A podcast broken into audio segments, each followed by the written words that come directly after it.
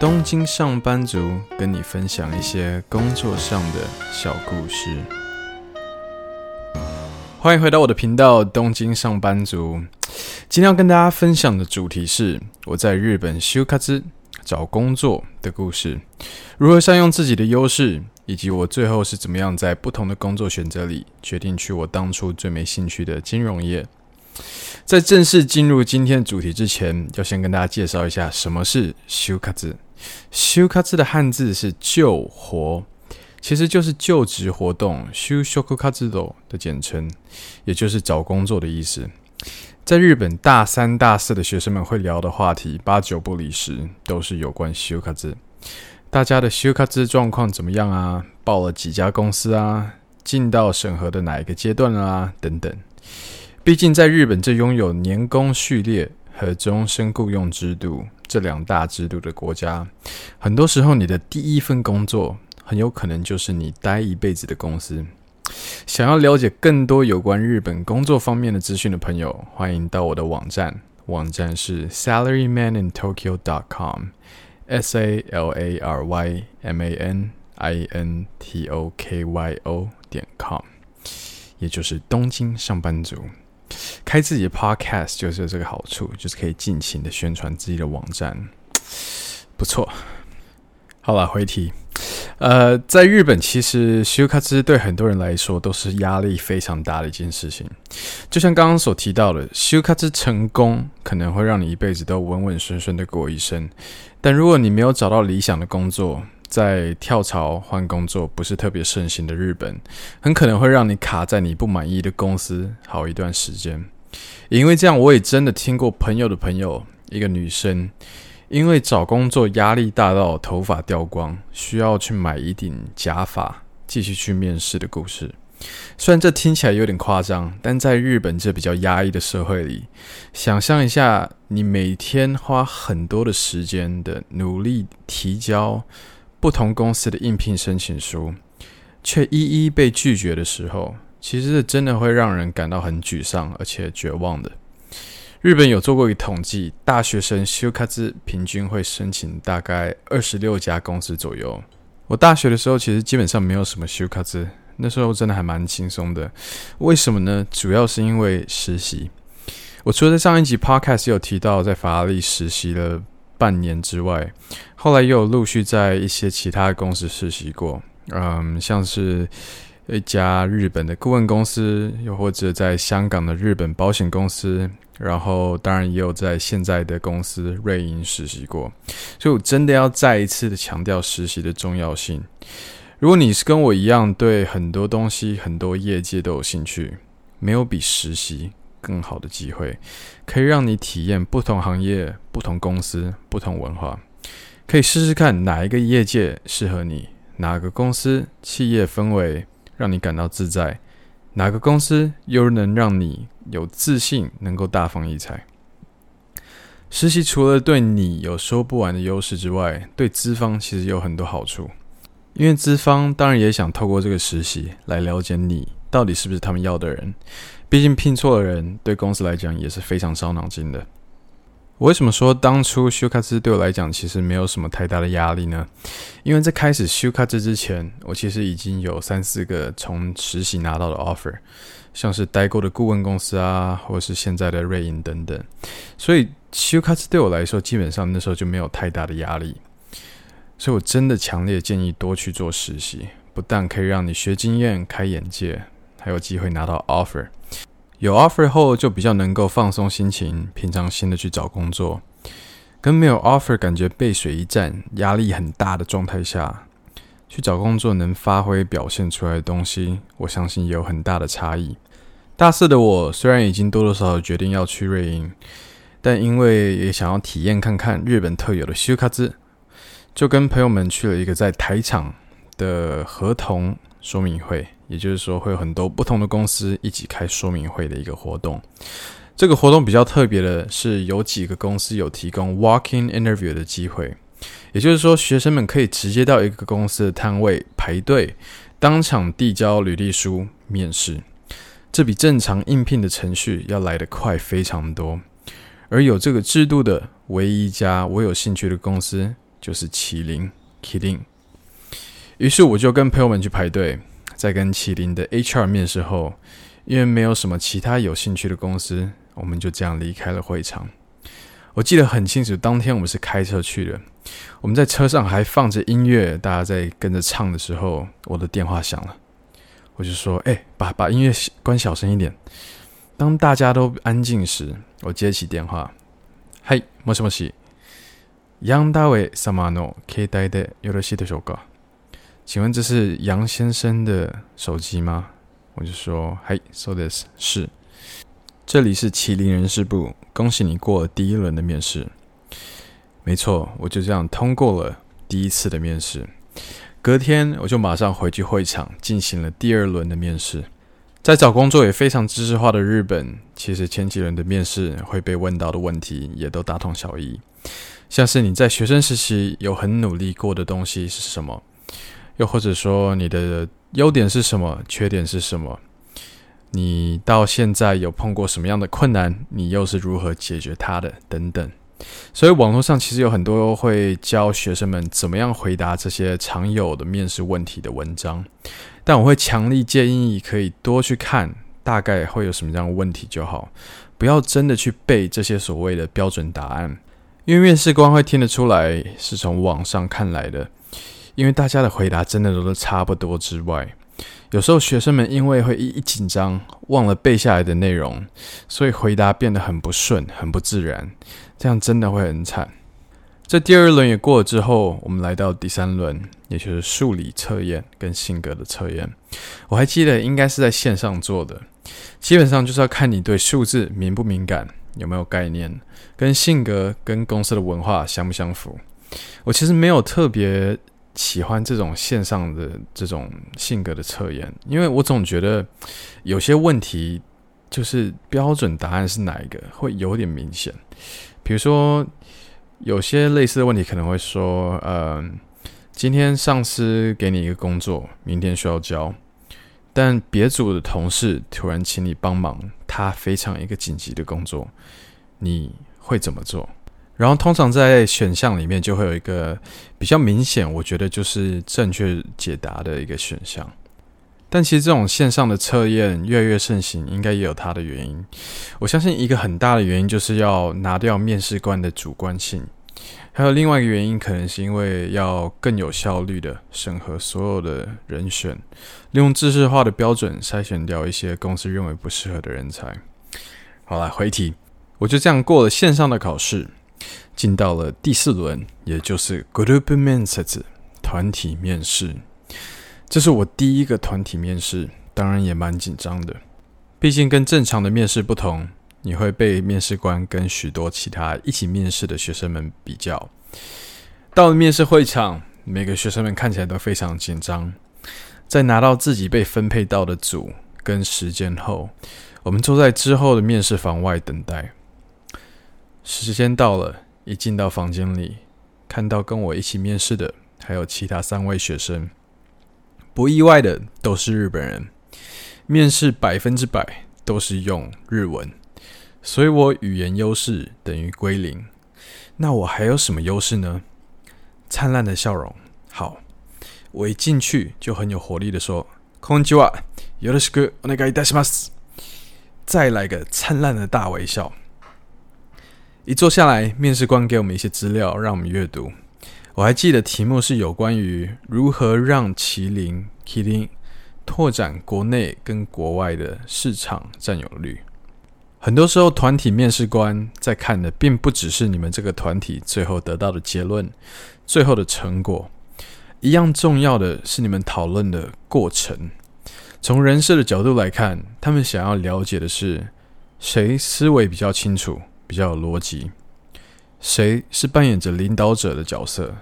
谁会注意到团体里还有没有发言到的成员，主动询问并带出那个成员的意见等等，这些都非常重要。我深知，如果因为害羞晚一点才发表我的想法，很容易就在这除了我其他都是日本人的群组讨论里被埋没。所以当看完题目时，我就第一个发言了。说真的，当时其实功课没有做得很完全，在麒麟种类有这么多、这么丰富的商品里，我知道的竟然只有 Hyokazu，也就是冰结，也算是他们的代表作之一。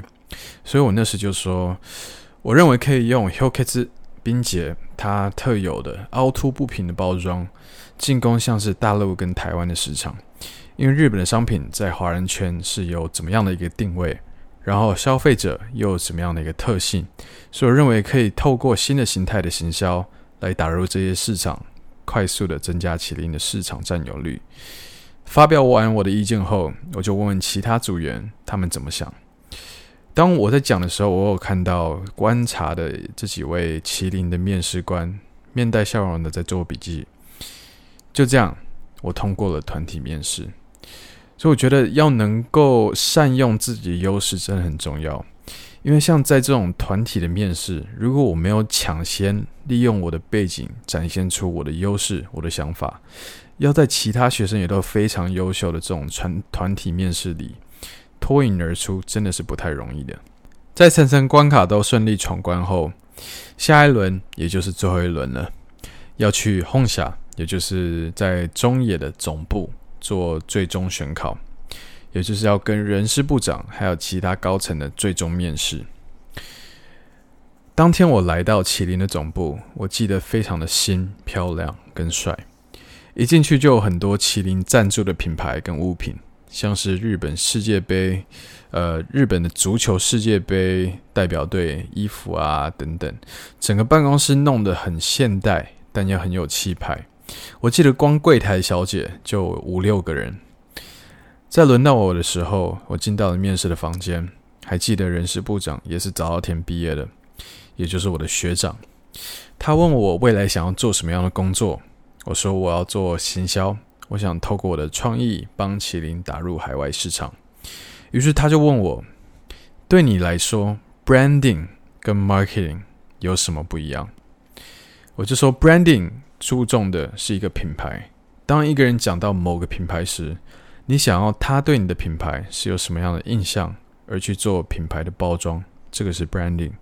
反观 marketing 是注重的是商品，最终目标是要让客人购买你的商品，所以要透过不同的行销手法来达到你 focus 的这个客群们很想要来跟跟跟你购买你的商品的，这就是 marketing。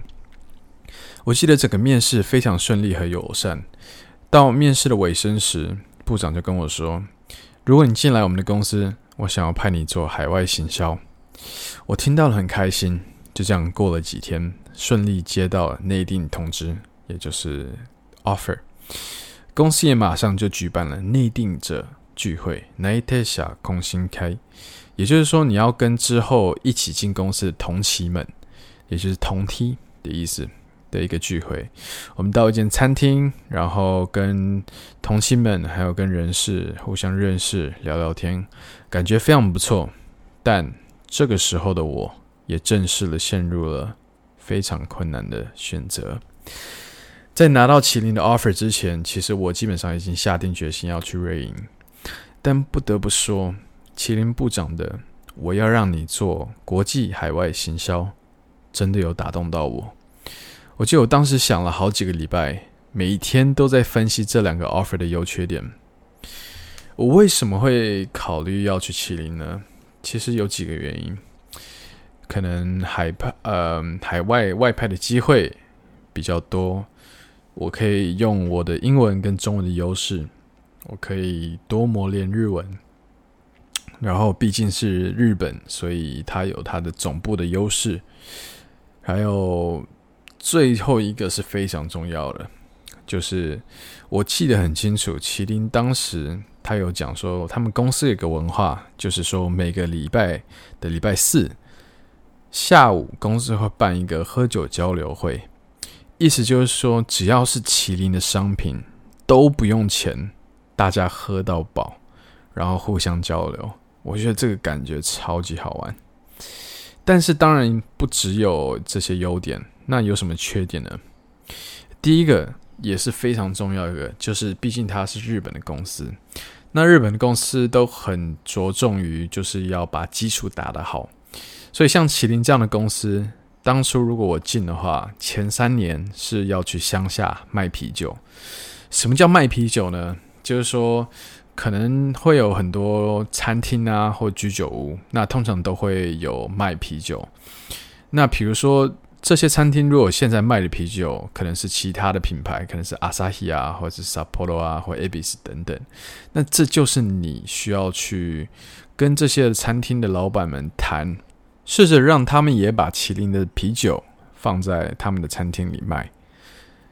那这个东西对我来讲，我记得那时候真的觉得三年真的是有点太久。就是今天如果是呃，可能卖个半年啊什么，那我觉得会是一个不错的经验。但是你要我去乡下卖啤酒卖三年，这真的对我来说当时也是一个很大的考量。那第二个第二个缺点呢，就是说毕竟还是日本的公司，所以它还是有很制式化的系统，比较没有弹性。公司的人事权力也高，所以这是什么意思呢？就是说，今天他可能要派你去哪里、哪个地点做什么样的工作，那基本上你就需要去做。这个东西对我来讲，觉得有点 有点风险，没有什么保障。那第三个呢，就是说，比起外资，薪水不太跟能力成正比，比较看的是年资。这个东西对我来讲也是我比较不认同的。那反观瑞银呢？我当初为什么要去瑞银？其实有几个重点。一个重点是说，我已经在那边实习过，我很熟悉，我也知道之后会跟一起工作的是什么样的人。那第二个呢，就是它是外资，那所以之后的环境也非常的国际化，所以我能够在工作上用到我英文。还有第三点，就是它非常国际化的环境，这个也很重要。那当然，它也有它的缺点，比如说，呃，瑞银在日本毕竟不是总部，所以这这我相信会是一个呃美中不足的地方吧。还有，毕竟是外资，所以比起日资，压力跟竞争都相对的来的比较大。就这样，每天想来想去。有一次跟瑞银的同事们，包括部长吃饭时，经验老道的部长讲了一句：“David，我知道你有蛮多 offer 的，你应该都拒绝了吧？你会加入我们的吧？”我当时说对，但其实不对，因为我还有麒麟的 offer。但这时我就决定，该是时候做一个最终的决定了。虽然行销是我最想要做的。但我为什么最终会选择比较没有兴趣的金融业呢？其实我觉得最主要原因还是因为我有在瑞银实习过，我知道部长是什么样的人，我知道之后会一起工作的同事们是什么样的人，我知道在瑞银的环境是什么样，之后会有什么样的职业上的发展。然后毕竟是外资，所以它相对的也比较国际化，薪水比较高。然后成长也可以比较的快速，这些是我知道的。那相比之下，虽然麒麟是一个很棒的公司，我也非常的心动，但是相对来讲未知性还是比较大一些。所以就这样，我在内定式之前，也就是麒麟会为了之后要进入公司的员工们办了一个欢迎式。我在这个欢迎式之前。打了通电话给人事部，说我要辞退。人事部说：“这样啊，我知道了，可以来一趟公司吗？”当时我真的想说，完蛋了，我可能要被泼茶、被泼饮料、被泼啤酒，不知道被泼什么，反正应该会蛮惨的。好啦，今天就先分享到这边，下一集再跟大家继续分享之后到底发生了什么事。喜欢的话记得订阅，也记得帮我评分留言。每周一发布最新一集，感谢你的收听，我们下礼拜见。